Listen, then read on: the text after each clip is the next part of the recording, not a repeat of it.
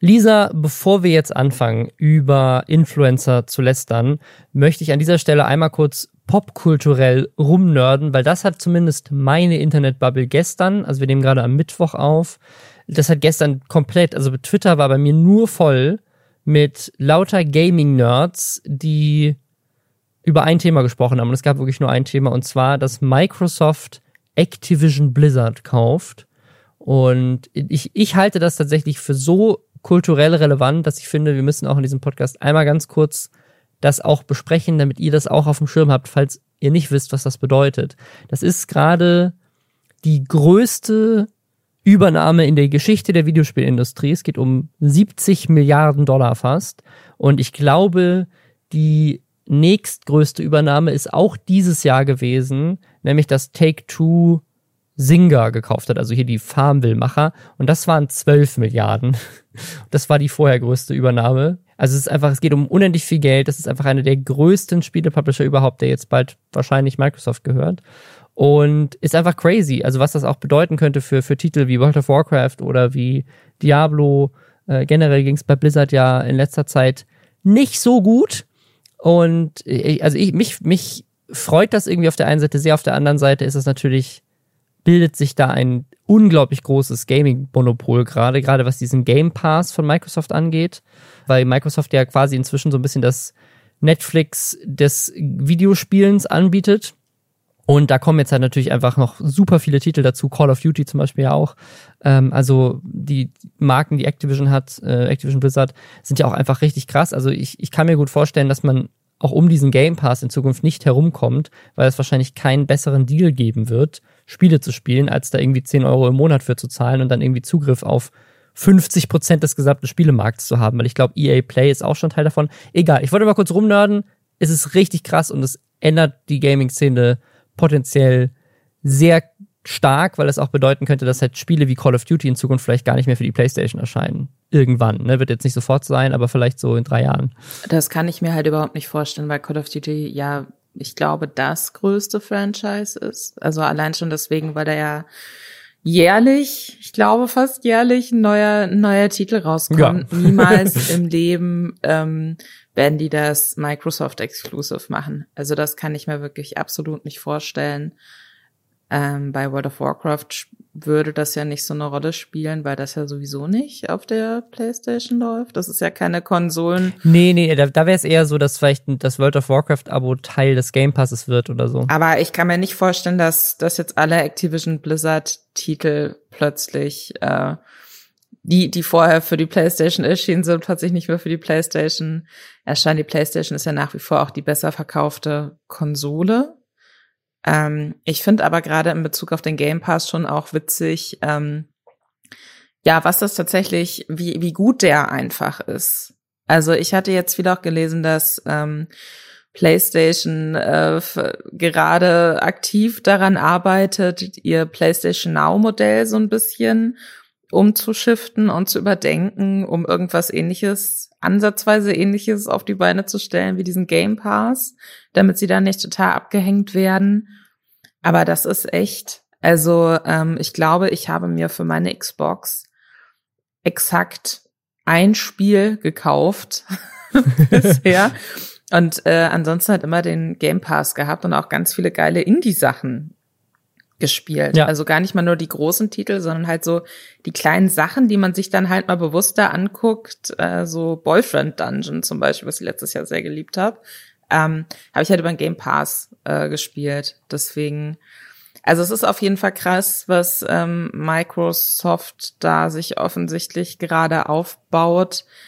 Ähm, ich kann, müssen sie aber vielleicht im Endeffekt auch, weil ich meine, klar, Konsolenknappheit und ähm, irgendwelche äh, Stoffe fehlen, um äh, Computerchips herstellen zu können oder wie auch immer. Und äh, es spricht aber niemand über eine Xbox-Knappheit, sondern alle rasten nur komplett aus, wenn man wieder irgendwo eine PS5 möglicherweise bekommt.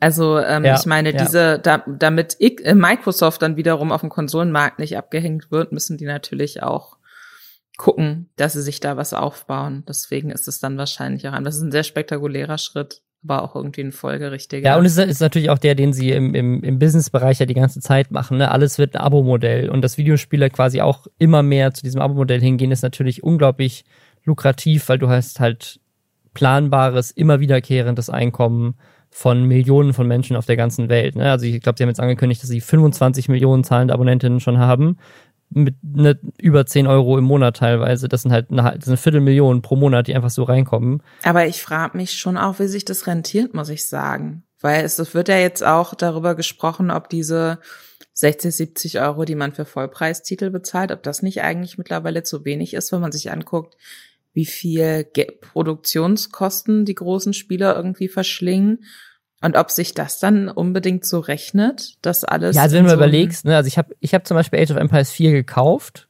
Ne, das hat, glaube ich, auch 50 oder 60 Euro gekostet. Und wenn ich nur ein einziges anderes Spiel aus dem Game Pass hätte spielen können, äh, oder wollen, hätte sich der Game Pass schon mehr gelohnt, weil ich über, übers Jahr 120 Euro dafür zahle, hast du schon zwei Vollpreistitel drin und alles andere on top ist for free quasi. Ja. Ähm, das Einzige ist, wenn du den irgendwann mal kündigst, hast du natürlich auch keinen Zugriff mehr auf die Spiele. Ne? Aber ähm, das das lohnt sich schon immens und ich, also ich glaube auch, dass der Preis nicht auf ewig dann bei irgendwie 10, 12 äh, Euro bleiben wird, sondern der wird dann halt irgendwann hochgehen. Ich meine, Netflix wird ja auch immer wieder teurer. Aber ich denke, dass das Plan aktuelle, der Plan aktuell ist wahrscheinlich einfach unglaublich viele geile Spiele zu haben, ähm, die zum Release immer im Game Pass zu haben. Alle holen sich dann lieber für 10 Euro den Game Pass. No, teilweise kostet es ja sogar nur einen Euro, wenn du den zum ersten Mal testest. Ne?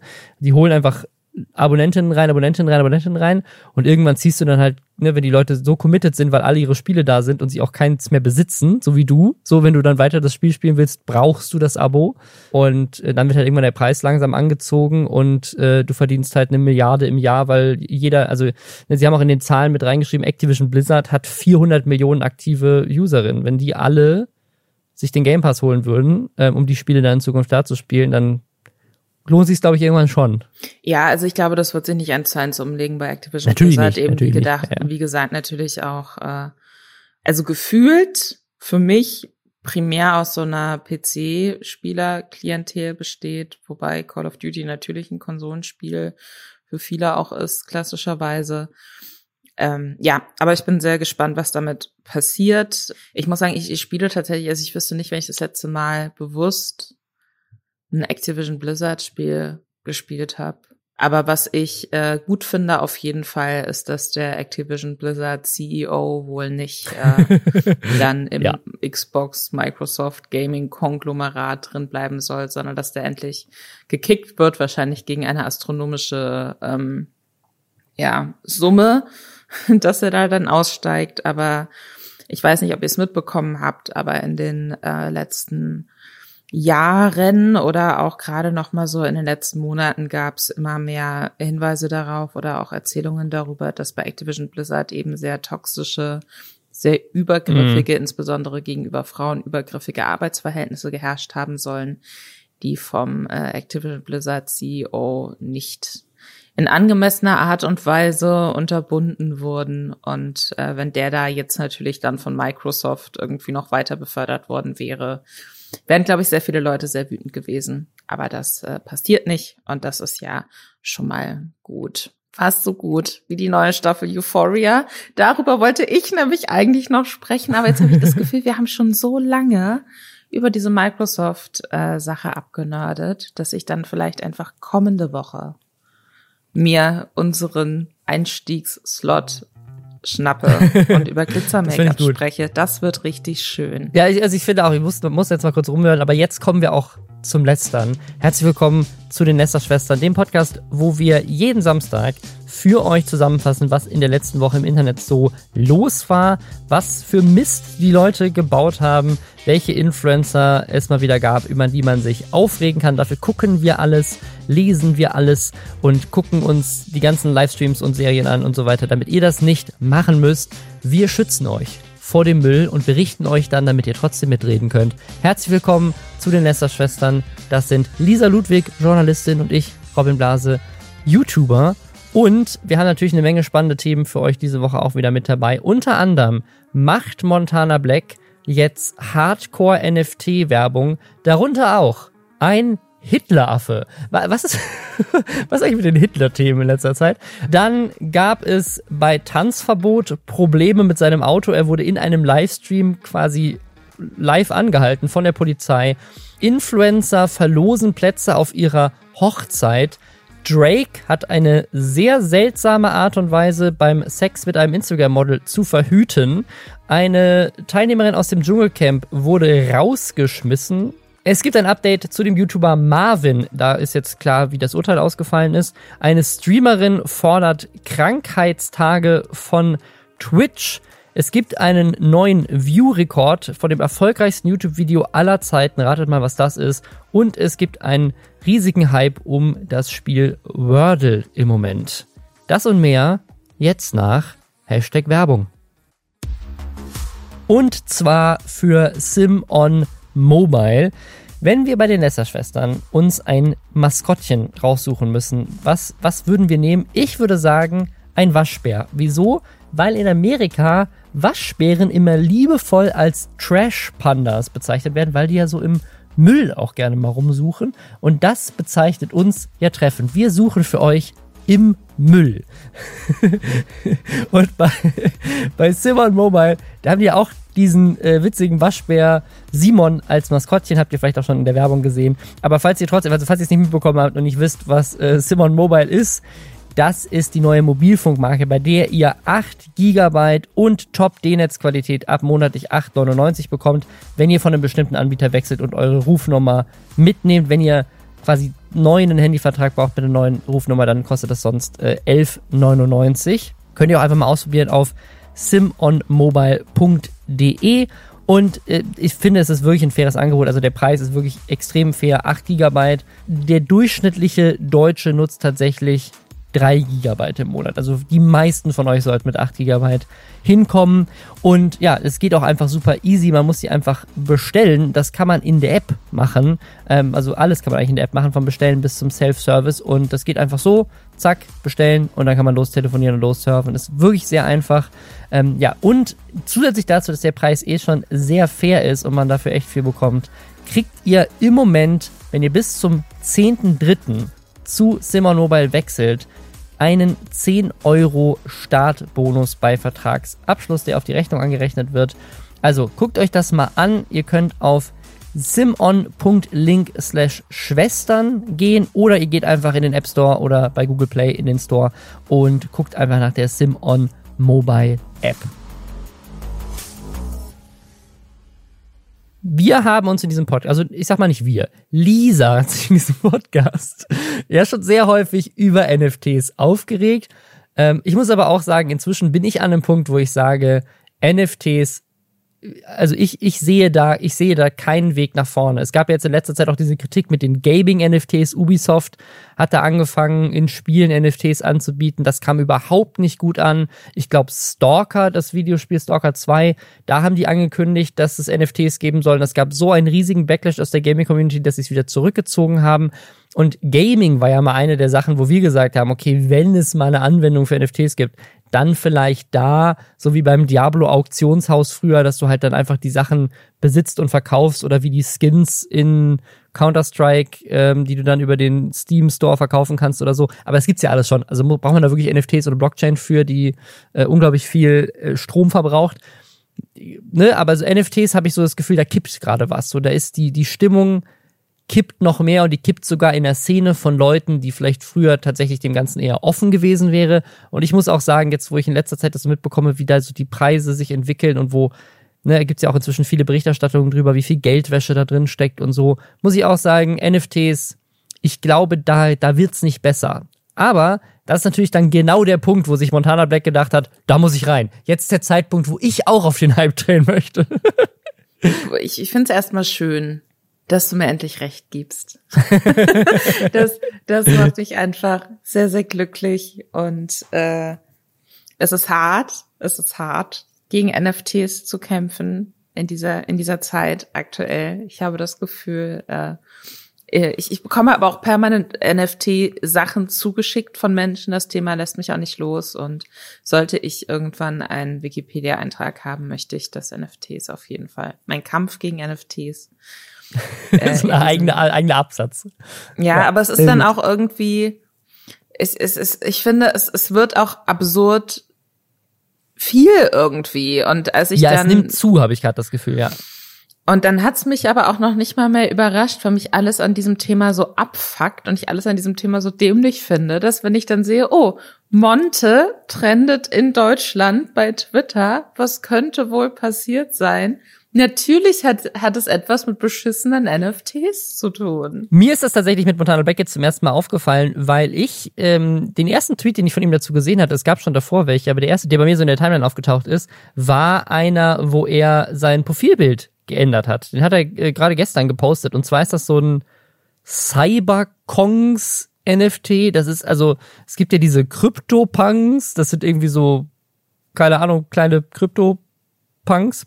Menschen, die, also kleine Zeichnungen, so Pixel-Art ist das ja ganz oft. Dann gibt's diese Affen, diese Bored Apes, ne, die auch irgendwie ganz äh, beliebt sind, also so unterschiedlich unterschiedliche Affenbilder, die auch so pixelmäßig, da wurde die so ein bisschen weniger pixelig mäßig ge gemalt, aber ja, es ist einfach so Zeichnungen von Affen halt, ne? Was, was willst du drüber erzählen? Das, ist, das sind, sehen jetzt auch nicht besonders schön aus, aber auch nicht besonders hässlich, sind halt Zeichnungen von Affen. Und Mont deswegen muss ich mehr drüber aufregen. Montana Black hat jetzt einen, auch einen Affen, aber es ist kein Bored Ape, also kein Schimpanse, sondern es ist mehr so ein Gorilla und der hat halt Kopfhörer auf und eine blaue Brille und ist so in so 8-Bit-Pixel-Style gemalt. So.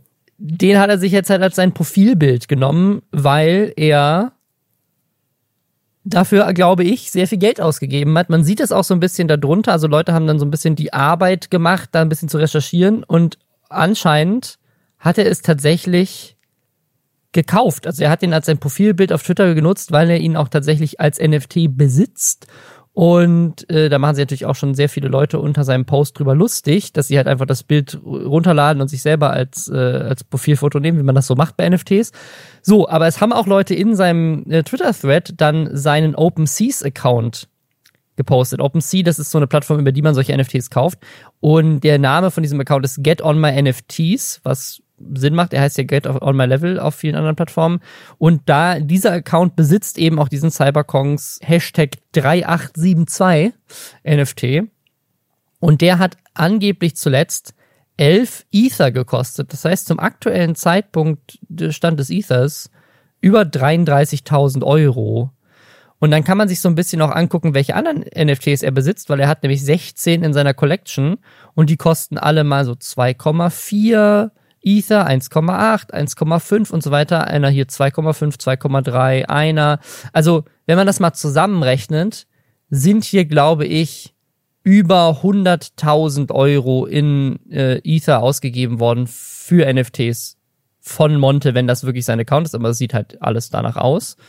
Ähm, und das auch erst jetzt, sagen, erst, erst im Januar beigetreten. Also wirklich in den letzten zwei Wochen hat Monte anscheinend über 100.000 Euro für NFTs ausgegeben und äh, schmückt sich jetzt mit diesem Avatar. Also er scheint da gerade voll in dieses Game eingestiegen zu sein. Und nicht nur das, er hat dann halt gleichzeitig das, was er früher auch äh, auf Instagram immer mal wieder gemacht hat, sicherlich auch in Zukunft immer noch wieder machen wird, nämlich diese Gewinnspiele, wo Leute sich bei ihm einkaufen und er für sehr, sehr viel Geld äh, seine Community dazu bringen will, denen zu folgen. Das macht er jetzt auch mit NFTs. Jetzt am 13. Januar ging zum Beispiel ein Tweet online, den ich jetzt erst hinterher gesehen habe, wo er NFTs in, mit dem angeblichen Wert von 16.000 Dollar verlost. Ähm, und dafür muss man halt ihm folgen und diesem Account, der diese NFTs halt herstellt. Das gleiche hat er mehrfach auch getweetet. Ich glaube, es gab noch einen anderen Giveaway. Äh, so, und es gab jetzt aber noch einen anderen Giveaway. Und um den geht's jetzt hier eigentlich. Der wurde wieder gelöscht. Warum wurde der wieder gelöscht, Lisa?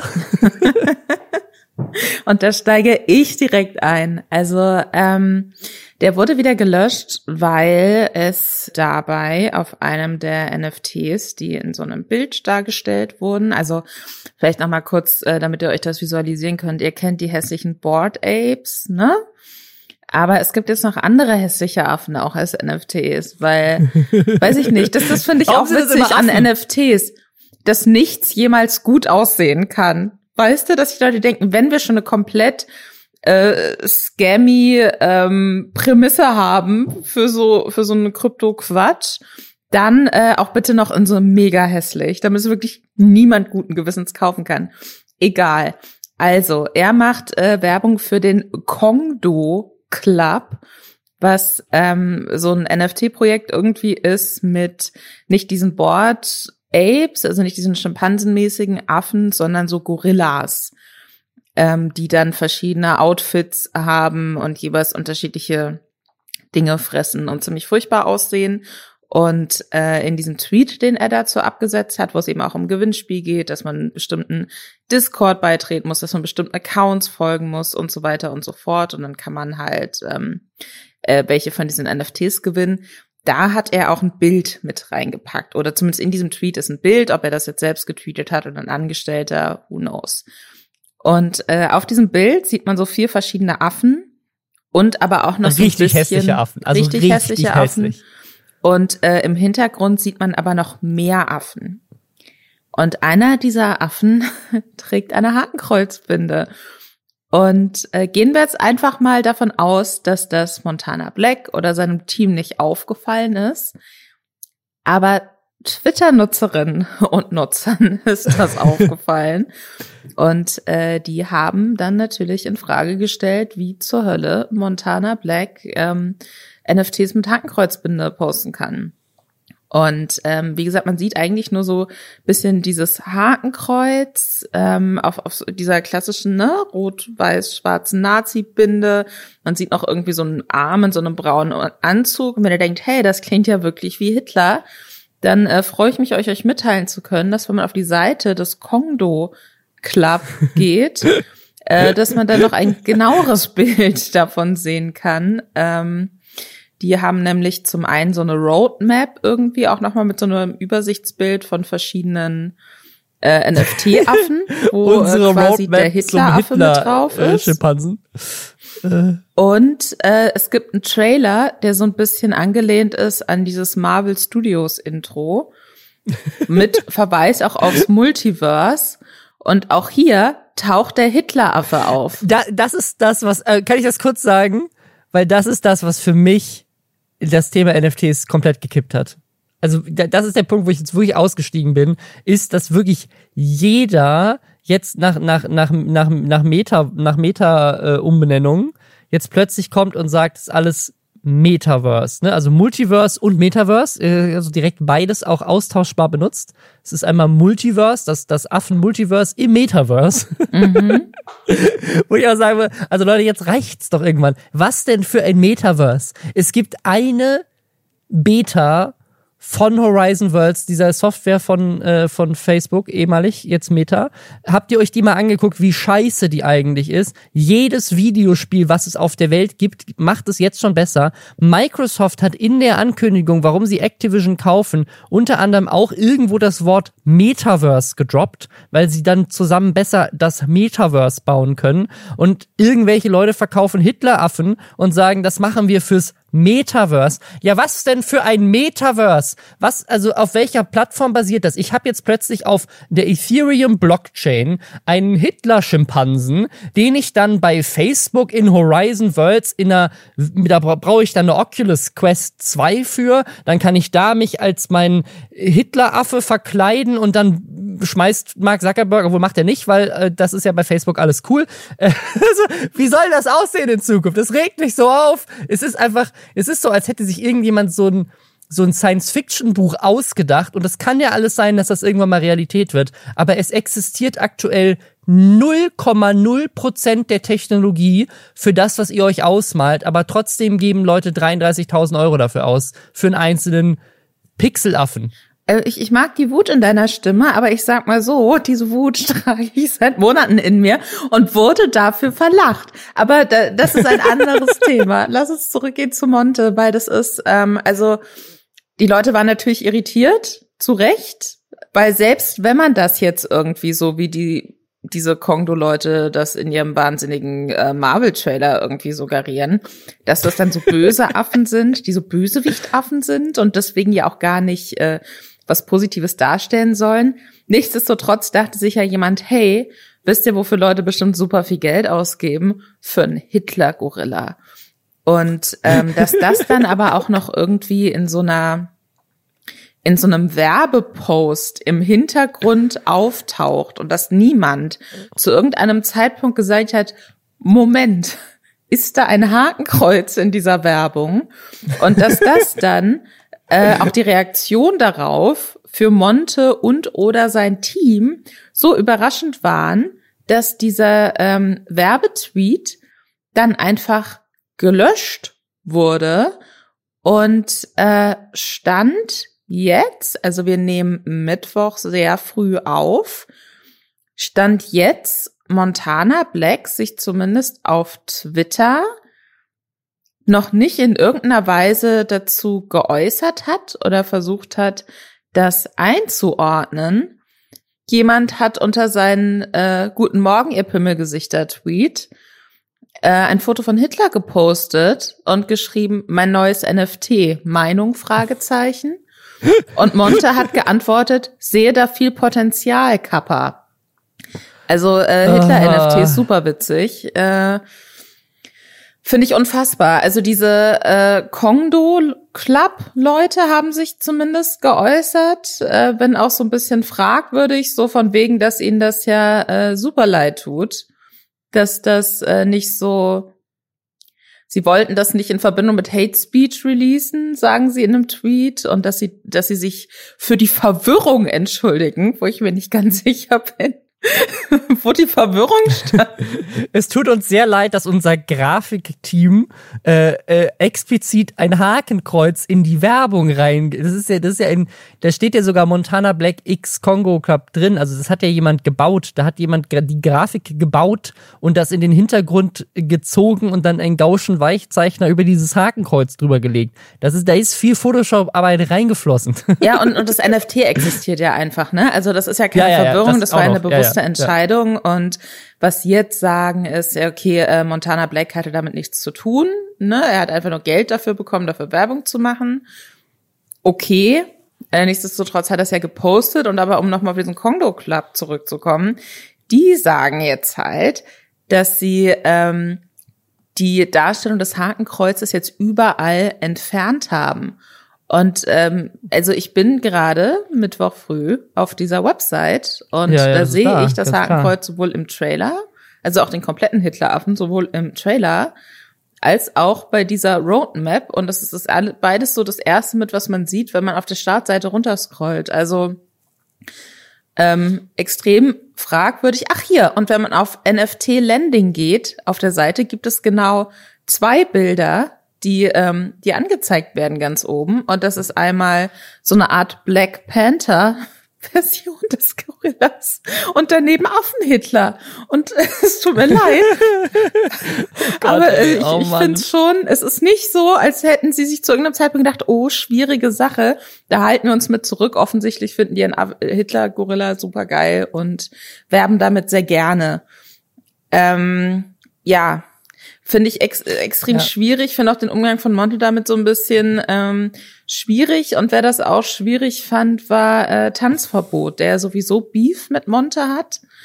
Und ähm, der sich jetzt explizit dazu auch nochmal geäußert hat und halt hat verlauten lassen, dass er es extrem schade findet, dass äh, Montana Black anscheinend ähm, jetzt für alles Werbung macht und hat auch in ja. ähm, und hat auch noch mal in so äh, Replies zu zu Fans auch irgendwie geäußert, äh, dass das nichts äh, mit irgendeiner persönlichen Befindlichkeit zu tun hat, sondern dass da eben einfach ein Hakenkreuz in dem Gewinnspiel ist und dass er das äh, unmöglich findet.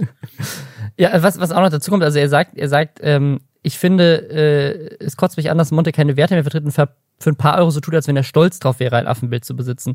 Also das ist tatsächlich eine Sache, die äh, immer mal wieder rumgeschmissen wird, dass diese dieser Account, ne, also dieses äh, ne, Get on my NFTs, ähm, dass er vielleicht diesen Affen gar nicht gekauft hat äh, selber, weil er daran glaubt, sondern dass jemand ihm das Geld dafür gegeben hat, ne, auch für so eine hohe Summe von irgendwie 33.000 Euro, damit ein bekannter Mensch sagt, guck mal, ich habe das für sehr viel Geld gekauft, was dann wiederum sozusagen so Pyramiden-Scheme-mäßig in der, in, in der, in dem Downstream Leute dazu bringt, aus seinen Followern dann halt zu sagen, okay, 33.000 Euro gebe ich dafür nicht aus, aber ich kaufe jetzt auch aus der NFT-Reihe halt die günstigen, die halt vielleicht nur 100 Euro kosten, ähm, weil das könnte ja eines Tages auch 33.000 Euro wert sein. Also dass das quasi so eine Art verstecktes Influencer-Marketing ist, wo Leute dafür bezahlt werden, ähm, es gab das, den gleichen Vorwurf bei Snoop Dogg, der sich angeblich eine Villa für 400.000 Euro im Metaverse gekauft hat. Also auf einer Technologieplattform, die es noch nicht gibt, hat er 400.000 Euro für ein Grundstück ausgegeben. und äh, das, das kommt gerade immer mehr. Kim Kardashian und Floyd Mayweather werden gerade verklagt, weil die vor ähm, einem Jahr Werbung gemacht haben für eine Kryptowährung namens Ethereum Max und das war halt auch so ein Pump-and-Dump-Scheme. Also da haben Leute, Influencer augenscheinlich dafür bezahlt, dass sie Werbung machen für diese Cryptocurrency. Die haben natürlich vorher die gekauft. Dann haben ganz viele von deren Fans die gekauft. Der Preis ist nach oben gegangen. Und dann haben die Insider die halt zum hohen Preis verkauft und alle, die Investoren geworden sind, haben verloren. Und in Spanien wird jetzt gerade tatsächlich äh, ein Gesetz ähm, eingeführt oder soll eingeführt werden, dass Influencer, wenn sie Werbung für Krypto machen, das zehn Tage vorher bei einer Aufsichtsbehörde anmelden müssen, weil das so Ausmaße annimmt. Ähm, und ich sag's, ich sag's doch mal, ich glaube, ich habe es in dem Podcast schon mal hier gesagt, es gibt in The Big Short so eine Szene, wo der Charakter, äh, gespielt von Stephen Carell, äh, mit einer Stripperin redet und die Stripperin ihm sagt, dass sie ähm, mehrere Kredite hat auf mehrere unterschiedliche Häuser, die sie sich als Investmentoption gekauft hat. Und daraufhin entscheidet er, okay, wir leben in einer Immobilienblase. Und ich sage euch das auch, wenn Leute für 33.000 Euro Hitler, Hitler-Schimpansen oder andere Arten von Schimpansen kaufen, leben wir in einer Blase. Sage ich, das ist mein Investment-Advice, für den ich hoffentlich nicht verklagt werde. Meine persönliche Meinung ist, das ist eine Blase. Wie alles gesagt. Dies, dies ist der Podcast, alles gesagt. Ähm, wer auch alles äh, gesagt hat, war wie gesagt Tanzverbot und der hatte an einer anderen Stelle aber auch nochmal Stress diese Woche.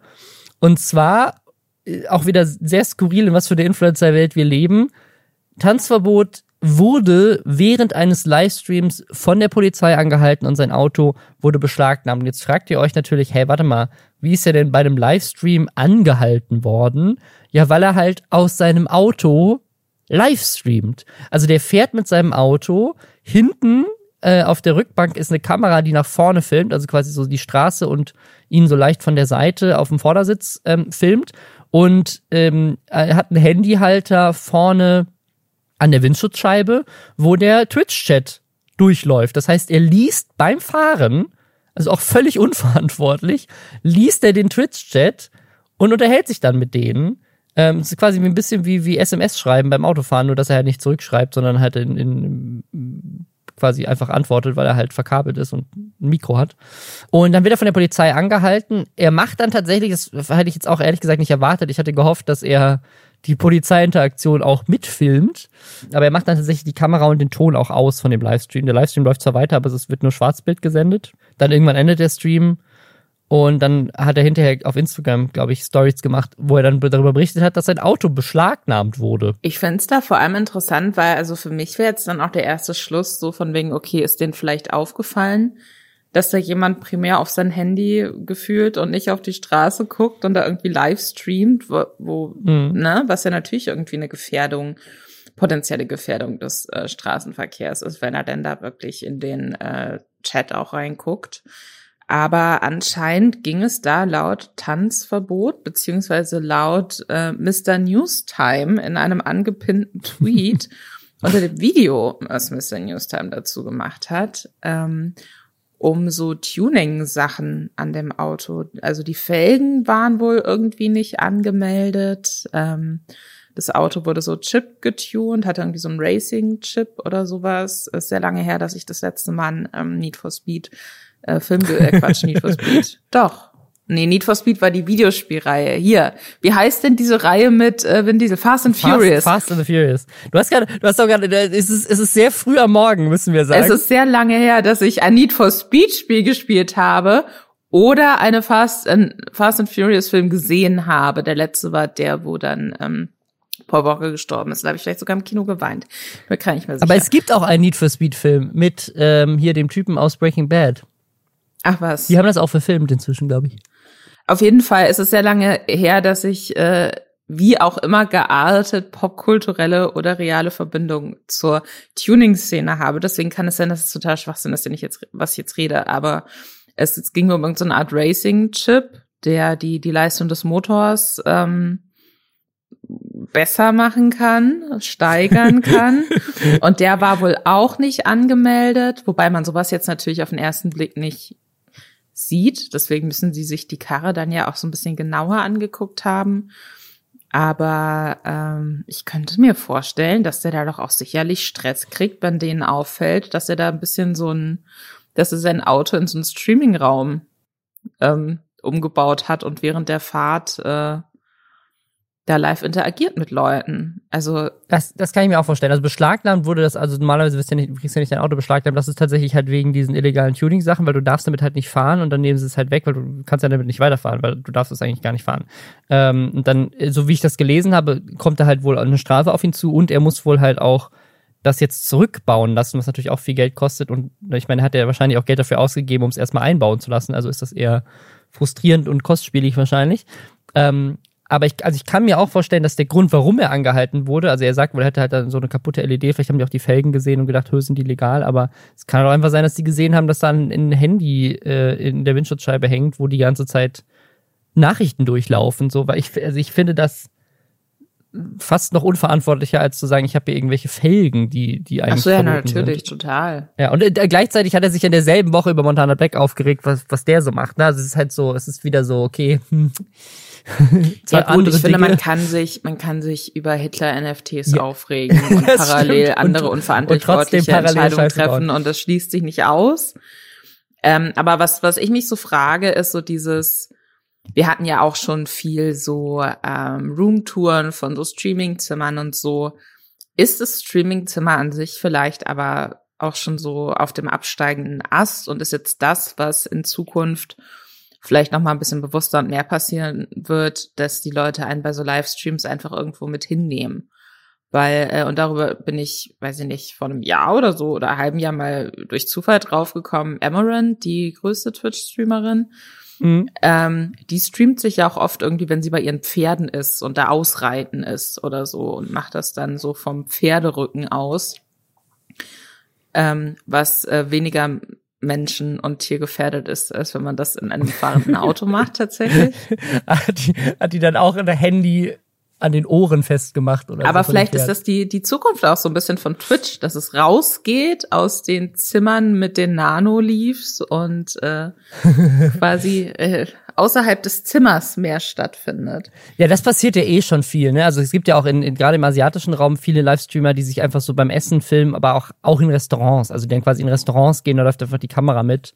Ähm, oder auch in New York habe ich das schon oft gesehen, dass Leute da einfach mit einem Livestream rumlaufen durch die Stadt und sich halt einfach filmen und dabei halt auch eine ganze Menge Menschen ungefragt auch gefilmt werden. Ne? Mhm. Das ist auch gleichzeitig da wieder ein bisschen kacke. Ja, also das äh, war nicht so eine geile Aktion. Ähm, es gibt aber noch eine andere Art und Weise, wie man Menschen noch an seinem Privatleben oder an den privatesten Momenten auch teilhaben lassen kann, indem man sie auf ihre Hochzeit einlädt. Dazu äh, kommen wir gleich, bevor wir dazu hinkommen, einmal kurz Hashtag Werbung. Und zwar für die TaxFix-App, die App für deine Steuererklärung. Und ich weiß, Steuererklärung ist jetzt vielleicht nicht so das Thema, wo ihr alle sagt, so ja geil, endlich Steuererklärung. Aber ich sage euch, es lohnt sich. Circa neun von zehn NutzerInnen bekommen eine Steuerrückerstattung und die ist im Schnitt um die 1000 Euro. Also es ist wirklich verschwendetes Geld, wenn man das nicht macht.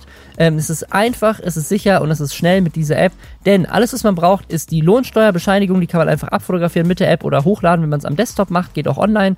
Ähm, da muss man einfach so ein paar Fragen beantworten in so einem Interviewmodus braucht man keine Vorkenntnisse. Diese ganzen Beamtendeutsch-Sachen sind da nicht Teil von. Also die stellen die Fragen wirklich so, wie sie für euch Sinn machen.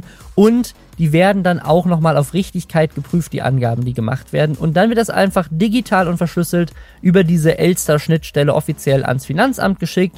Und es dauert so im Durchschnitt eine halbe Stunde. Das heißt, ihr habt echt die Möglichkeit, den besten Stundenlohn aller Zeiten euch rauszuholen, eine halbe Stunde für 1000 Euro.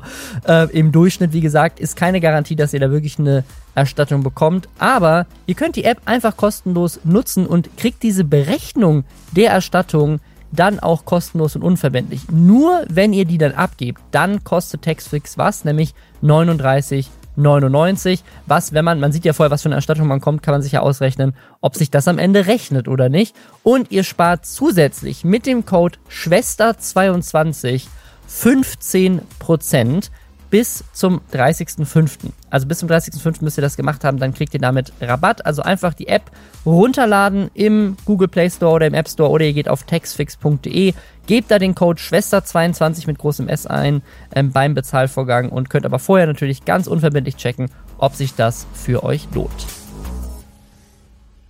Ihr habt es gerade richtig gehört, also es gibt hier ein Influencer-Paar, die haben auf äh, Instagram jeweils so, ich glaube, 250.000 Abos. Auf YouTube haben sie auch nochmal einen Account mit dem so 70.000 Abos. Der eine, also der Mann ist wohl auf TikTok auch sehr erfolgreich. Also ich glaube, auf TikTok hat er tatsächlich irgendwie so über eine Million Follower.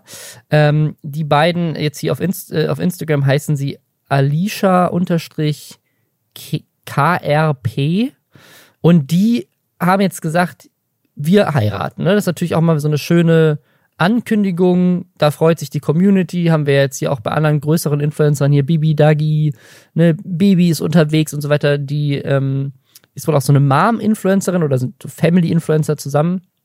Hier aber auf dem Account der, der Mutter, und das Video hat jetzt 290.000 Views aktuell ähm, auf Instagram, da haben die jetzt angekündigt, dass sie heiraten. Und das ist ja jetzt langweilig ähm, für im Influencer-Game. Deswegen haben sie eben nicht nur angekündigt, dass sie heiraten, sondern dass sie auch unter fünf Followern eine Teilnahme an der Hochzeit verlosen, inklusive Transfer und Hotelaufenthalt. Und dann kann man zu der Hochzeit kommen. Und das, ich finde, das ist so eine, also irgendwie, irgendwie ist es eine, eine natürliche Entwicklung, ne, weil ganz, die teilen ja alles aus ihrem Leben. Äh, es gibt immer mehr Leute, die irgendwelche Live-Events machen, Live-Shows machen, äh, Meet and Greets machen und so weiter. Warum das nicht auf das nächste Level heben und die Leute auch live zur Hochzeit holen, anstatt die Hochzeit nur im Internet zu livestreamen? So, das macht voll Sinn irgendwo. Und gleichzeitig ist es aber auch so eine, ein weiterer Einschnitt irgendwie in diese, wir kommerzialisieren alles in unserem Leben, inklusive wirklich die intimsten und privatesten Momente, die man sonst halt mal mit Familie und Freunden verbringt, heben wir jetzt auch auf dieses Level, wo fremde Menschen aus dem Internet zu unserer Hochzeit eingeladen werden, mit Hilfe einer Verlosung, wo wir auch gar nicht, ne, weiß ich nicht, wie sie das auswählen, aber ne, wo vielleicht auch einfach irgendjemand kommt, der vielleicht gar nicht mal überhaupt ihr Follower vorher war, sondern einfach nur gesehen hat, hör, da gibt's eine Verlosung mit, mit Reise und Hotelaufenthalt. Nehme ich teil. Und dann sitzt da einfach irgendein so Typ, der immer an jedem Giveaway mit, mit äh, macht, obwohl es ihn gar nicht interessiert. So. Was ich halt interessant finde, ist, dass es da ja nicht irgendwie um eine Hochzeitsfeier geht, sondern wirklich nur um den Standesamttermin. So klingt das auch. Ähm auf Instagram, wo sie die Aktion ankündigen und ähm, jeder, der schon mal irgendwie bei einer Hochzeit involviert war, weiß halt, dass Standesamt das langweiligste überhaupt ist. Also da kriegt man so ein bisschen Gesetzestexte vorgelesen, dann äh, muss jeder immer sagen, dass er oder sie heiraten möchte, das äh, also quasi dieses Ja-Wort geben, dann ähm, wird was unterschrieben und das äh, und das war's. Und das ist irgendwie, also wenn ich ich fände ich fände tatsächlich also dafür dann irgendwo hinzufahren oder irgendwo hingekarrt zu werden, das finde ich schon ein bisschen weird, muss ich sagen. Ähm, plus, ich kann mir halt auch vorstellen, dass ähm, dass wir im Juni noch in einer Situation sind, wo gar nicht so viele Leute im, im Standesamt abhängen dürfen, weil mein Vater hat äh, letztes Jahr noch mal geheiratet und da durften wir also sowohl ich und meine beiden Schwestern als auch die zwei Kinder aus der vorherigen Ehe seiner neuen Frau äh, durften da nicht dabei sein, weil nicht so viele Leute im Standesamt äh, dabei sein durften, wegen Corona. Also wenn davon auszugehen ist, dass ähm, nicht nur die fünf Fans irgendwie zu dieser Standesamtssituation eingeladen sind, sondern dann auch irgendwie noch Trauzeugen und Trauzeuginnen und gegebenenfalls auch jemand von der Familie noch dabei sein soll, dann äh, kann ich mir vorstellen, dass das sowieso nicht klappt, weil das sonst dann einfach zu viele Leute sind in diesem Raum. Aber ich bin mir sicher, das wird in irgendeiner Art und Weise äh, auf den Instagram-Kanälen dieses Pärchens dann breitgetreten werden und dann werden wir das natürlich sehen und werden euch updaten. Ich möchte eine Challenge ausrufen an dieser Stelle. Da draußen. Ich möchte, dass wir das immer weiter auf die nächste Stufe heben. Ich möchte, dass demnächst, wenn, keine Ahnung, Bibi oder Duggies oder wer auch immer nächstes Baby geboren wird, eine Verlosung sei exklusiv im Kreissaal mit dabei. Ich möchte, ich, das, das muss passieren. So, wir sind an dem Punkt, wo das die einzige nächste logische Stufe ist. Bitte macht es. Äh, die Kardashians haben das ja insofern schon vor Jahren gemacht, als dass sie ähm, bei Keeping Up with the Kardashians irgendwie bei, äh, bei, glaube ich, Courtney, eine der Geburten, mitgefilmt haben. Die, die quasi, der Weg ist, ist vorgezeichnet. Er muss nur noch äh, bis konsequent bis zum Ende begangen werden. das, das Ding ist, bevor man an diesen Punkt kommt, dass man, dass man ein Kind gebärt, muss man als Promi ja erstmal schwanger werden. Ähm, und äh, da gab es jetzt eine Story, die, die wirklich auch mal wieder, also ist, kennt ihr das als Hörer und Hörerinnen dieses Podcasts? Das, das, so geht's mir nämlich ganz oft, dass wir hier so Stories in diesem Podcast haben, wo wir jedes Mal denken, okay, wow, wir haben wirklich den Pinnacle der Absurdheit erreicht und dann kommt eine neue Woche und eine neue Headline und du denkst wieder so, wie, äh, auf, also diese Story hätte ich mir nicht ausdenken können. Was jetzt aktuell gerade Thema ist, ist Drake, der Rapper Drake. Der hat angeblich in ein Kondom so Hot Sauce, also keine Ahnung, Tabasco reingemacht. Und als ich das zuerst mal nur so als Hot, als, als Hot, als Headline gelesen habe, als Hotline, als Headline gelesen habe, ähm, dachte ich erst, okay, ist das sein Kink? Also hat er, hat er quasi so Sex mit Hot Sauce im Kondom drin?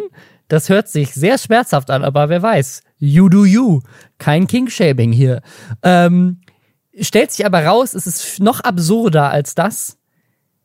Die Info, dass er das getan hat, kommt nicht von ihm, sondern kommt von einem Instagram-Model, die behauptet, sie hätte mit ihm geschlafen. Und er hätte dann danach, also nachdem sie mit ihm geschlafen hat, äh, das Kondom entsorgt und dann, bevor er das entsorgt hat, da Tabasco-Soße oder was weiß ich, ne, keine Ahnung, was gibt's noch für Hot Sauce Marken, hat er da reingefüllt. So. Und jetzt stellt ihr euch vielleicht die Frage, okay, woher weiß die das? Hat er das quasi vor ihren Augen gemacht?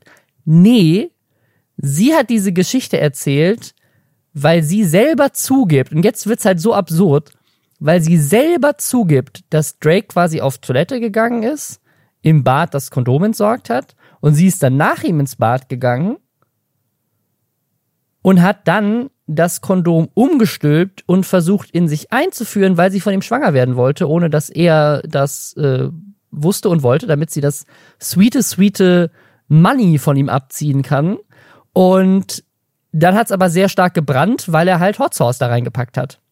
Also das, das, da sind so viele Elemente in dieser ganzen Story, wo ich denke, okay, also pass mal auf. Erst musst du an den Punkt kommen, wo jemand wie Drake die ganze Zeit Tabasco-Soße mit sich mitführt, um das bewusst als Trick zu machen. Was im Zweifel ja aber wahrscheinlich auch Schwangerschaft gar nicht verhindert, oder? Würde, würde Tabasco, das die Biologen unter euch. Ich habe das äh, gegoogelt eben. Äh, tötet Tabasco Spermien. Das ist, hast du das gerade gegoogelt? Äh, ja, ich, ich habe das, ich habe das gegoogelt. Es wurde mir auch direkt. Ich habe angefangen zu tippen und Google hat mir direkt den Rest der Frage vorgeschlagen. Also ich bin nicht die erste Person, die versucht hat, das herauszufinden. Und ich bin gespannt, wie sich das auf meine weiteren, äh, keine ja, Ahnung, Google Werbeempfehlungen auswirkt. Mal schauen.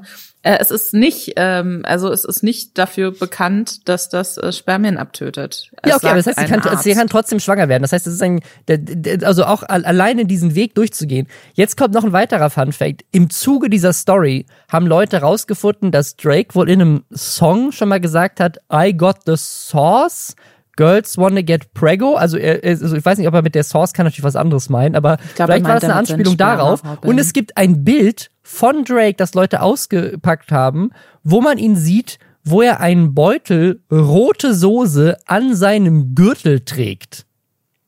Und das Bild ist anscheinend auch schon älter. Also eventuell äh, ist das wirklich ein Ding von ihm, dass er halt sozusagen, er hat immer so, er hat quasi so, wie so Patronen am Gürtel, hat er kleine Tabasco-Flaschen mit dabei immer, falls er spontan, äh, keine Ahnung, einen Fan, einen Groupie trifft und mit der in den, in den Tourbus abhaut, hat er immer eine Packung Hot Sauce dabei.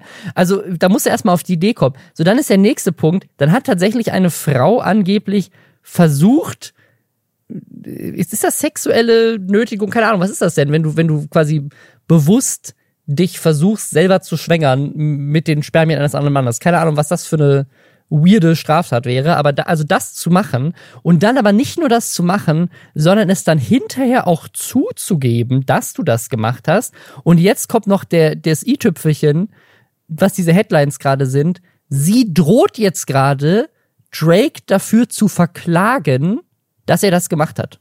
Ähm, ich, ich, also ich, ich, ich, ich muss sagen, ich, ich bin mir nicht sicher, mit wem ich hier mitfühlen soll. ich bin mir nicht auch nicht. sicher, weil ich Sind finde alle einfach alle Beteiligten an dieser Geschichte furchtbar. Also ich muss auch dazu sagen, wenn es jetzt Drake zum Beispiel explizit darum ginge, zu sagen, er möchte nicht, weil ihm das vielleicht schon, ne, er ist ja irgendwie gegen seinen Willen auch schon Vater geworden. Vielleicht hat er öfter schon Frauen dabei erwischt, wie sie versucht haben, ihn seines Spermas zu berauben. Who knows? Aber die Sache ist, wenn du wirklich sicher gehen möchtest, dass, ähm, dass du keine Rückstände deines Spermas zurücklässt in einem Kondom, dann wäre für mich, glaube ich, die naheliegendere Sache zu sagen, gut, dann ähm, stelle ich mich halt irgendwie an ein äh, Waschbecken, äh, entknote das Kondom, fülle da Wasser rein und spül das halt so ein bisschen aus und schmeiß dann das ausgespülte Kondom weg. Keine Ahnung. Also das wäre für mich naheliegender, als zu sagen, ich führe immer Tabasco-Soße mit mir. Ich kann übrigens nie wieder Tabasco-Soße essen jetzt. Also für mich klingt es halt auch so ein bisschen, als hätte er da schon Erfahrung mitgemacht und wollte dann potenziellen Spermaräuberinnen eins auswischen. ähm, ne? Weil das ja offensichtlich Ja, eine ja. sehr schlechte Idee ist, sich Tabasco-Soße einzuführen. Äh, ich muss aber dazu sagen, dass ich hier auch äh, Drake überhaupt nicht verteidigen möchte, weil ich diesen Dude einfach super creepy finde mit äh, mehreren bestätigten Geschichten, wo er irgendwie ähm, auf Minderje zu Minderjährigen Ja, ja, ja, sehr das- weirden das war er, Kontakt ne? Hatte, irgendwie deswegen alles, ich finde alles an dieser Geschichte körperlich unangenehm. ja, ich glaube, bei ihm war es so diese Story, dass er irgendwie hier äh, angeblich ähm, eine sehr weirde Beziehung, also nicht Beziehung, aber so einen sehr weirden Kontakt gehabt haben soll zu der hier aus Stranger Things, der ähm, Millie Bobby Brown. Ja, nicht nur tatsächlich. Also Ja. sie ist so, glaube ich, so eines der prominentesten Beispiele äh, dazu. Aber das ist alles super. Alles creepy. weirde Leute auf jeden Fall. Holy shit. Also es ist auch wieder so, das ist wie diese Story, die wir mal hatten mit dem, mit dem Priester, der mit der Erotikautorin durchgebrannt ist. Äh, das sind so Dinge, wo du denkst, so, das kannst du doch nicht schreiben. So wie passiert das? Egal. Weißt du, was wahrscheinlich auch bald Thema sein wird? Sperma, wahrscheinlich dann aber nicht von einem Menschen, sondern eher so Känguru-Sperma mit Tabasco-Soße essen im Dschungelcamp. Das ist wahrscheinlich auch bald eine Challenge da. 100 Prozent. Aber nicht. ich find's gut, dass du gerade so gestöhnt hast. Oh. Äh, es nee, aber pass, nein, also vielleicht noch mal kurz zur Erinnerung, wir nehmen wirklich sehr, sehr früh auf und ich habe morgens immer so ein bisschen flauen Magen. und jetzt ist mir gerade wirklich sehr übel geworden. Aber es ist, es könnte eine cool. echte, es könnte eine echte Dschungelcamp Challenge sein. Die einzige Person, die daran jetzt leider nicht teilhaben kann, ist Christine Okpara. Spricht man sie so aus? Christine Okpara? Ich habe vorher noch nie von dieser? Person gehört, vor dieser Ich auch Geschichte, nicht. deswegen kann ich es dir echt nicht sagen. ein großer Promi, äh, die ist, glaube ich, bekannt durch so diverse andere Reality-Shows, ähm, wo sie auch schon mal mit dabei war, glaube ich, 25. Die ist jetzt rausgeflogen aus dem Dschungelcamp, bevor das soll jetzt, fängt, glaube ich, jetzt bald an, ähm, ist da rausgeflogen, bevor es noch losging, weil sie angeblich ähm, die Produktionsfirma und halt auch nicht nur die, sondern auch die Einreise des Landes Südafrika und die Fluggesellschaft und was weiß ich, angeblich angelogen haben soll bezüglich ihres Impfstatuses. Die hat angeblich auch einen gefälschten Impfpass und es soll wohl auch die Bundespolizei diesbezüglich jetzt ermitteln. Jetzt gibt es eine neue Kandidatin, die wird jetzt ersetzt von Jasmin Herren. Das ist die Frau von Willi Herren dem äh, verstorbenen Schlagersänger, der zuletzt auch in vielen äh, Reality-TV-Formaten unterwegs war und äh, die beiden waren auch zusammen im Sommerhaus der Stars. Übrigens gleichzeitig mit den Wendlers damals. Aha, wieder was gelernt. Auf jeden Fall äh, eine ziemlich dumme Aktion und Aaron Troschke hat jetzt auch großes Beef mit ihr, weil er ähm, sie auf Instagram irgendwie auch äh, dafür krass kritisiert hat, dass jetzt keine Produktionsfirma mit ihr arbeiten wollen würde wahrscheinlich und dass es halt einfach, dass sie blöd wäre zu glauben, dass das niemand mitbekommt, dass sie da irgendwie, äh, ne, also ich meine ja auch die Gesundheit anderer Menschen im Zweifel gefährdet, weil sie halt ähm, da unge ungeimpft ist. Wir haben übrigens, eine, wir haben, ich nicht, ob du es gesehen hast, wir haben eine, eine Podcast-Rezension bekommen, wo jemand sich drüber aufgeregt hat, dass wir so negativ über Ungeimpfte reden. An dieser Stelle, diese Person hat uns zwei Sterne deswegen gegeben für den Podcast. Gebt uns gerne fünf Sterne auf Spotify und Apple. Ähm, und äh, wir werden weiterhin darüber lästern, wenn Leute ihren Impfstatus fälschen. ähm, die Sache ist, es gibt da von, also RTL hat sich da so ein bisschen äh, bedeckt gehalten, so in öffentlichen Statements dazu. Da ging es wirklich halt, haben immer von Unstimmigkeiten gesprochen.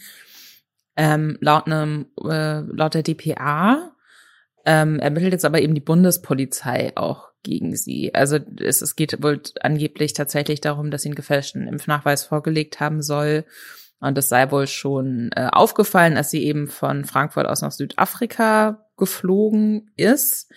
Also Dschungelcamp äh, findet dieses Jahr in Südafrika statt und startet übrigens äh, diesen Freitag. Also in dem Moment, wo ihr diesen Podcast am Wochenende hört, läuft das Dschungelcamp schon. Und darauf bezieht sich dann eben auch äh, Aaron Troschke so in seinen Posts und sie wiederum äh, ja droht ihm da so ein bisschen mit rechtlichen Konsequenzen von wegen er würde da einfach irgendwas behaupten. Ich für mich gibt es so ein paar Unstimmigkeiten an der Geschichte, also allein schon die Tatsache, dass sie jetzt halt irgendwie auf Instagram Bilder aus Südafrika postet, wo ich mir denke, wenn am Flughafen schon irgendwie klar war, dass da was nicht stimmt mit ihrem äh, Impfnachweis. Warum haben die die dann überhaupt nach Südafrika gelassen? Aber das wäre dann tatsächlich auch für mich so einer der ersten prominenteren Fälle, auch wenn man ihren Promi-Status natürlich so ein bisschen in Frage stellen kann, wie bei vielen. Äh, ich bin ein Star, holt mich hier raus, Teilnehmenden. Aber ich hätte jetzt ansonsten so von der Person des öffentlichen Lebens, glaube ich, noch nicht so mitbekommen, dass da wirklich Leute mit gefälschten Impfnachweisen unterwegs ja. sind. Ja, ja. Und äh, das heißt ja wirklich, da muss sich jemand in der Telegram-Gruppe die Mühe gemacht haben, irgendwie einen gefälschten Ausweis zu kaufen, wenn das denn stimmt. Ne? Also das ist ja wirklich, ja, ja, absolut. Äh, also auch Urkundenfälschung da. Ja, aber ich bin mal gespannt, was was mit ihr da noch passiert. Ob wir, ich meine, wir kannten sie vorher nicht, vielleicht werden wir sie auch nie wiedersehen, deswegen jetzt. Aber äh, das ist halt einfach nicht cool. Also ich meine, so, ne, es ist ja eine Sache zu sagen, ich lasse mich nicht impfen, finde ich auch blöd, aber kann man halt machen, das ist ja eine persönliche Entscheidung. Ähm, aber dann sozusagen aktiv zu lügen, ähm, wenn anderen Leuten das halt wichtig ist für ihre eigene persönliche Gesundheit, ist halt so egoistisch und dann auch noch ein Land anzulügen und Dokumentenfälschung zu begehen, äh, das ist schon, äh, also wenn das denn stimmt, nicht so geil. Aber apropos Dokumentenfälschung und Aaron Troschke, wir haben noch so ein kleines Update zu dem YouTuber Marvin. Wir haben ja neulich ja erzählt, er hat so eine große Aktion gestartet, unter anderem mit, äh, mit ähm, Plakaten in ganz Berlin, die auch teilweise äh, wir sogar gesehen haben, weil die hier überall hingen. Und er hat auch ein Video zu gemacht, dass er halt so indirekt aufgerufen hat, dass Leute zu seiner Gerichtsverhandlung kommen sollten, weil er verklagt wurde oder äh, ne, angezeigt wurde, ähm, weil er einen Doktortitel fälschlicherweise hat eintragen lassen in seinen Personalausweis äh, um zu, ne, seiner Aussage, das war halt ein Video, was er gemacht hat, ähm, um zu testen, ob wie einfach das ist und ob die Dokumente prüfen oder nicht und haben sie halt nicht. Ne? Dann hat er so ein großes Ding drum gemacht und dann hat er jetzt ein Video veröffentlicht, wo man aber irgendwie sieht, dass anscheinend keiner da war. Also in diesem Video sieht man irgendwie keinen einzigen dieser Fans, der angeblich, also er hat ja wirklich mit der Plakatkampagne da groß Tamtam drumherum gemacht aber es scheint nicht wirklich was gebracht zu haben oder weiß ich nicht, vielleicht haben sie es einfach nicht gezeigt oder die Leute wurden weggeschickt, ich weiß es nicht, aber es war irgendwie so ein bisschen, dafür, dass sie so krass aufgebauscht haben mit einer Plakatkampagne, war es halt irgendwie sehr underwhelming. Und der ist tatsächlich auch verurteilt worden, ähm, jetzt halt zu einer Geldstrafe. Der ist jetzt ein sehr unspektakuläres Update, aber wir haben, wollten euch jetzt da nicht ähm, im Dunkeln lassen. Äh, ja, war nicht okay, dass er das gemacht hat, sagt das Gericht. Und jetzt kann er halt überlegen, ob er in Berufung geht oder nicht. Also es gibt auch ein ähm, Video zu dieser Sache, was er selbst veröffentlicht hat am ähm, 14., also stand jetzt vor fünf Tagen, was bei 840.000 Views aktuell ist und was wohl so ein bisschen an so eine Spiegel TV äh, Gerichtsreportage angelehnt sein soll. Also ich glaube, das äh, lässt jetzt Marvins YouTuber-Karriere nicht zerbrechen, aber nee. äh, ist vielleicht auch nochmal ein Zeichen dafür, dass das jetzt als Aktion auch nicht so ja erfolgreich war. Und was er ja macht, und äh, das wird sicherlich nicht der einzige Grund dafür gewesen sein für diese Doktortitelsache. Ich kann mir nicht vorstellen, dass der äh, geplant hat, damit vor Gericht zu oder vor Gericht zu landen. Mhm.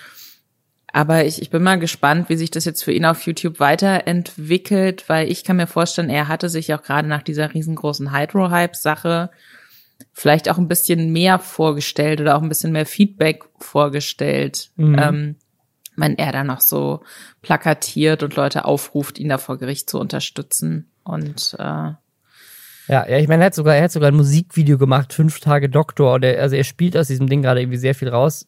Kostet ihn jetzt am Ende 3200 Euro. Ja, also ich, nee, ich, ich, ich verstehe sein Problem. Es ist halt auch schwierig, irgendwie so aus all diesen Sachen Content zu machen. Und das ist für ihn natürlich auch persönlich eine spannende Sache. Und wir hatten ja jetzt das letzte Mal drüber gesprochen haben und auch angesprochen, so, hey, vielleicht ist das ja irgendwie wegweisend für andere YouTuber, dass die dann das Gefühl haben, ja, okay, wenn ich das für ein Video mache, darf ich auch Gesetze brechen. Und da hat halt das Gericht wohl ganz klar gesagt, so, ja, nee.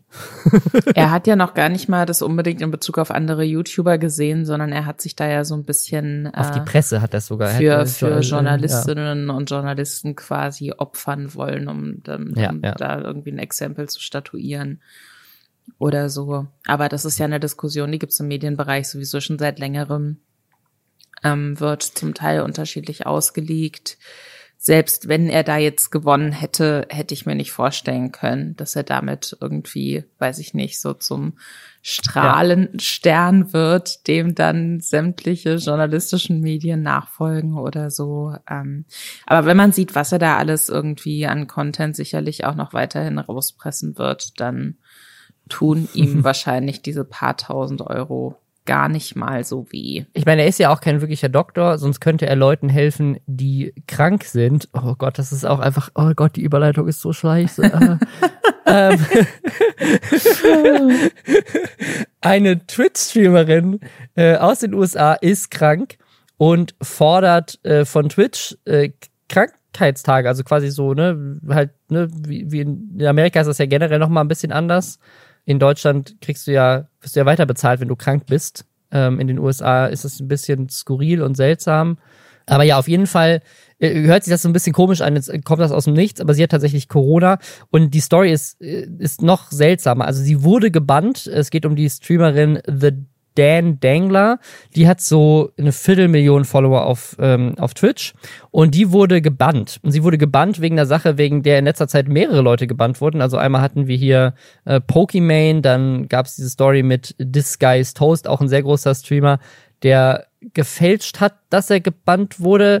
Ähm, es ist auch eine langere, längere Story, aber es geht bei all diesen Punkten um eine Sache. Die haben alle angefangen, Serien zu streamen auf Twitch. Also eine komplette auch in Amerika mit Fair Use und so weiter, komplette Verletzung des Urheberrechts. Ne? Also die gucken sich wirklich einfach in voller Länge Fernsehserien an, ganz oft ist es Anime und reagieren halt so ein bisschen da drauf, aber es ist jetzt nicht so Reaction-YouTuber-mäßig, sondern die gucken halt einfach gemeinsam mit ihrem Chat zusammen eine Fernsehserie. Äh, ein Feature, was Amazon auch mal so offiziell eingeführt hat, glaube ich, was du, wenn du Prime-Kunde bist, kannst du gemeinsam mit der Community das gucken. Das ist dann legal, aber in dem Fall geht es halt wirklich darum, die streamen einfach Serien, an denen sie keine Rechte haben. Und dafür wurde sie auch gebannt und hat sich dann für diesen Bann gerechtfertigt, dass sie Corona hat und sich nicht fit genug gefühlt hat, die Leute zu unterhalten. Und weil Twitch aber nichts macht, dass du, ne, sie ist ja jetzt mit einer Viertelmillion zwar nicht klein, aber auch nicht groß genug, dass sie jetzt Multimillionärin ist.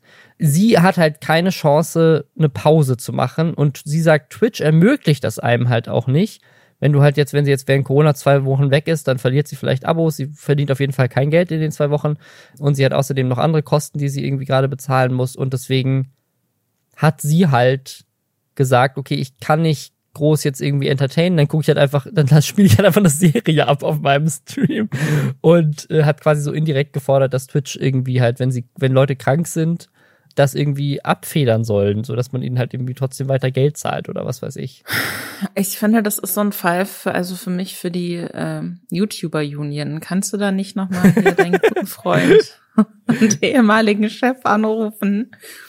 Wo, wo sind die denn Jan jetzt zum Beispiel? Da würde ich mir doch denken, das ist doch eins von diesen, ja. einer von diesen High-Profile Cases irgendwie, wo die so heroisch reinspringen können und sagen können, hier stehen wir euch zur Seite, hier fordern wir eure arbeitnehmenden Rechte ein, auch wenn ihr offensichtlich Freiberufler seid. Also ich, ich finde, ich finde, das ist ein generelles Problem, aber das ist ja nicht die Verantwortung von Twitch meiner Meinung nach, sondern von sowas wie der KSK oder so. Ne? Also in Deutschland gibt's ja auch diese Künstlersozialkasse, wo ich aber gehört habe, ich habe das selber äh, nie versucht, ähm, aber ich habe von anderen YouTubern gehört, die da rein wollten, dass sie die nicht reingelassen haben weil die nicht Künstler genug sind.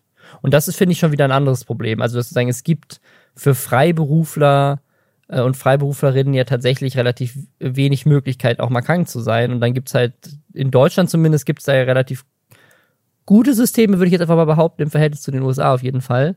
Aber wenn dann solche Leute wie Twitch-Streamer oder YouTuber für sowas dann nicht anerkannt werden, ist das natürlich nicht geil. Also da könnte man schon mal drüber sprechen, finde ich. Aber äh, in den USA gibt es ja generell kein Gesundheitssystem, also was willst du machen?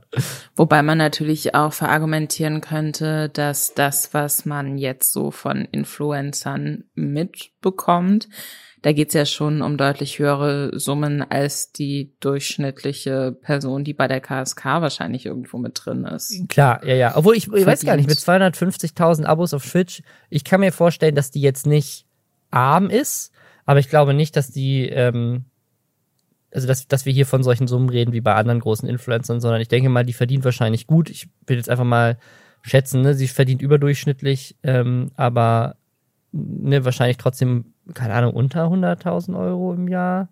Kommt ein bisschen darauf an, wo sie in den USA lebt. Wenn sie in, in, keine Ahnung, in Kalifornien oder New York lebt oder sowas, da sind 100.000 Euro ja quasi schon unterdurchschnittliches Gehalt, weil die Lebenskosten da so hoch sind, ne? Aber ähm, ich, ich finde auf jeden Fall, also ich, ich erwarte da eine Stellungnahme der YouTuber Union. Also das, ja, das ist ganz klar. Also da, da sehe ich, da sehe ich sie ja. jetzt im Zugzwang. Ja, ich meine, das Problem, dass du, dass, dass Streamer darunter leiden, gerade mit diesem Abosystem, was monatlich gekündigt wird, ähm, wenn man mal eine Pause macht, das ist tatsächlich ein Problem, wo ich glaube, mehr getan werden sollte. Aber ich weiß nicht, ob Krankheitsweiterzahlungen einer Plattform für Leute, die da frei angestellt arbeiten, die richtige Lösung ist. Keine Ahnung. Aber ist mal ein weiterer Punkt in dieser Debatte, die halt jetzt in der Twitch-Szene in den USA gerade auch laut diskutiert wird, äh, mehr in dem Sinne, dass sich alle über sie lustig machen. Aber das Problem als solches ist ja tatsächlich ein äh, real existierendes. Es ist halt nur die Frage, so, ja. Ich glaube, viele Leute haben nicht viel Mitleid dafür, was ich auch verstehen kann. Es ist halt, glaube ich, generell ein Problem am Freiberufler sein, ne? Absolut, ja, ja. Das, das ist ja nicht nur ja. eine, eine Sache, die irgendwie auf Influencerinnen-Ebene ähm, problematisch ist, sondern das ist generell ein Ding. Und das ist dann generell auch was, wo man natürlich auch bei vielen Leuten sieht, und ich sehe das viel bei äh, freiberuflichen AutorInnen so in meinem erweiterten Umfeld, dass es natürlich erstmal geil ist, sich Aufträge aussuchen zu können und so legen zu können, wie es für einen vielleicht gerade auch passt.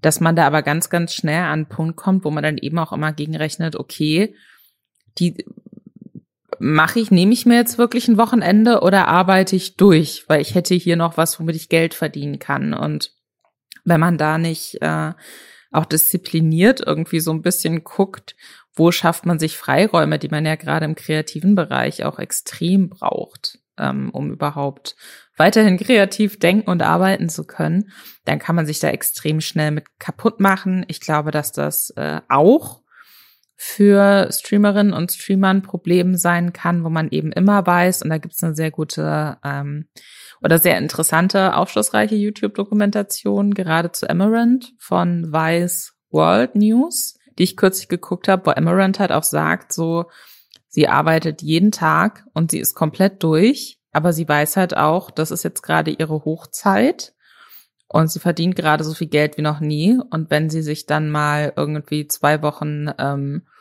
eine Auszeit nimmt, dann verdient sie halt Millionen weniger.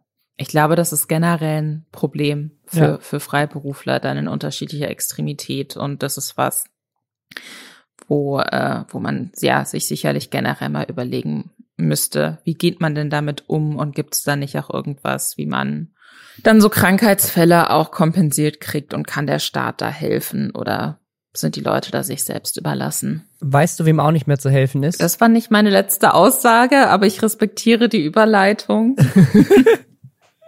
Eltern, Eltern auf der ganzen Welt, weil nämlich jetzt äh, ein Rekord geknackt wurde. Das allererste YouTube-Video aller Zeiten, was 10 Milliarden Views hat. Und ich habe gerade mal nachgeguckt, das erste Video, was eine Milliarde Views hatte, das war natürlich Gangnam Style.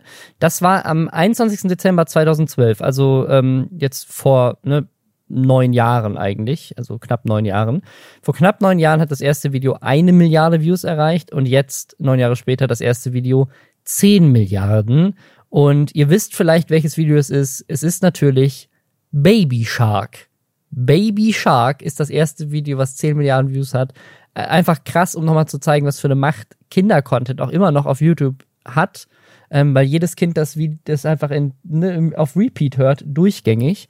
An der Stelle schamlose Eigenwerbung. Es gibt ein tolles äh, Video von dem YouTube-Kanal So Many Taps, wo unter anderem mit der Erfinderin von Baby Shark gesprochen wird. Das ist nämlich eine Deutsche. Das ist ein deutsches Meme, was vor vielen, vielen Jahren in Deutschland mit dem Song Kleiner Hai gestartet ist und dann in Korea übernommen wurde. Und jetzt ist es dieser, jetzt ist das erfolgreichste Video. Aber es ist eigentlich mit ein deutsches ein deutsches Home-Video gewesen, was das losgetreten hat. Wenn ihr euch das interessiert, ähm, das Video dazu gibt's auf YouTube. Ich habe das Video tatsächlich auch ähm, nach einer unserer ersten gemeinsamen ähm, Podcast-Aufnahmen, weil das damals auch schon irgendwie Thema war, dass das so unfassbar durch die Decke geht, zum ersten Mal äh, davon gehört und auch zum ersten Mal geguckt und verstehe die Faszination nach wie vor nicht, aber ich bin ja auch kein Kind mehr. ja,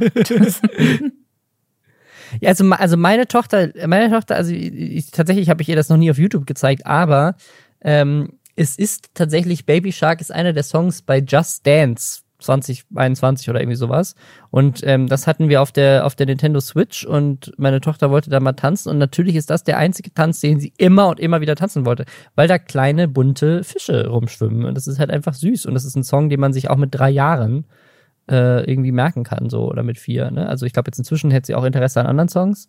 Jetzt ist sie älter, aber so als Kleinkind war das so das Ding, was sie dann irgendwie machen wollte und wo sie dann auch so irgendwie so süß mitgetanzt hat. Ne? Also das ist halt, ich glaube, da ist einfach sehr viel, was Kinder halt einfach fasziniert. So wie Erwachsene denken so, oh Gott, aber als Kind ist es halt einfach yay, bunt und lustig. Naja, ähm, was Erwachsene jetzt gerade auch ganz cool finden, ähm, wollten wir auch nochmal kurz erwähnen, einfach damit wir hier so die popkulturelle Bandbreite des Internets abgedeckt haben, weil es halt gerade wirklich ein Riesentrend ist.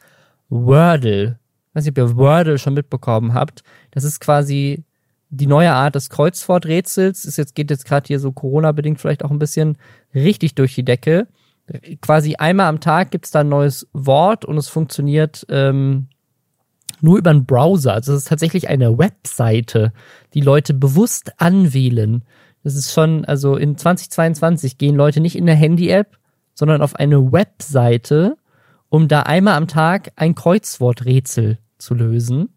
Und es geht richtig ab. Alle posten irgendwie auf Twitter, also auch in meiner Twitter-Bubble postet irgendwie jeder seinen Wordle-Rekord für den Tag. Äh, ich weiß nicht, könnt ihr mal auf Reddit äh, uns erzählen, ob ihr das schon mitbekommen habt oder ob ihr das jetzt ausprobiert, weil ihr es hier gehört habt. Ich habe es ein bisschen probiert und es macht irgendwie schon Spaß, ähm, aber irgendwie so ganz verstanden habe ich den Hype nicht. Ich habe den Hype auch nicht richtig verstanden, bin aber komplett süchtig. Kennst du das? Wenn du irgendwie so, wenn du dir denkst, ich kann mir jetzt logisch nicht erklären, warum ich mich jeden Tag auf etwas freue und das dann immer sofort machen muss, ähm, und dann machst du es aber trotzdem jeden Tag. Also so fühle ich mich gerade. Ähm, mir fällt aber auch auf, also es sind halt immer so ne, fünf Buchstaben und man muss ähm, Man muss quasi raten, welches fünf englische fünf Buchstabenwort das sein könnte, wenn man ähm, einen äh, Buchstaben ähm, errät, der im Wort vorkommt, den man aber selbst auch an die falsche Stelle gesetzt hat, dann wird das gelb angezeigt. Wenn man einen Buchstaben an der richtigen Stelle erraten hat im äh, Wort, wird es grün angezeigt. Und so kann man dann auch so irgendwie, man hat quasi fünf Versuche, ähm, um nach und nach das korrekte Wort zu erraten.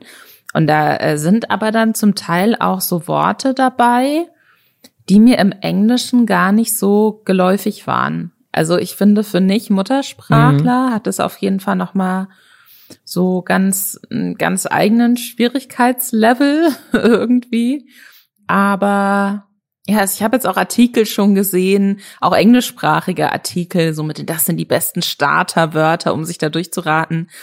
Ich habe keine Ahnung, wie dieser Trend angefangen hat, aber ich finde es äh, im Gegensatz zu vielen anderen äh, Trends im Internet, finde ich das gerade sehr wholesome und ähm, mir macht es Spaß. Ich muss aber auch sagen, mir ist ein Wort pro Tag ein bisschen zu wenig. Finde ich auch. Ich finde, man kann es nicht so richtig du durchbingen, aber vielleicht hält sich deswegen auch die Faszination, weil sozusagen du einfach jeden Tag wiederkommen musst. Es gibt übrigens für alle, die jetzt sagen, äh, bläh, Englisch, ähm, es gibt auch eine Version unter wordle.at, die quasi auf Deutsch geklont wurde. Ob die gut ist, weiß ich nicht, ähm, aber es ist quasi ein identischer Klon äh, mit deutschen fünfbuchstabigen Wörtern. Und jetzt fehlen uns die Worte, oder? So, und jetzt haben wir zum ersten Mal in der Geschichte, glaube ich, dieses Podcast, den Podcast beendet mit etwas, was euch klüger macht. Ich finde, ich muss sagen, dass äh, das finde ich ähm, jetzt nicht zutreffend. Ich finde, wir machen die Leute sehr oft klüger. Es ist nur die Frage, ob das immer unbedingt Themen sind, ähm, in denen man klüger werden möchte. Macht Kreuzworträtsel, werdet klüger und nächste Woche hören wir uns wieder mit äh, lustigen Geschichten aus dem Internet. Bis dann. Tschüss.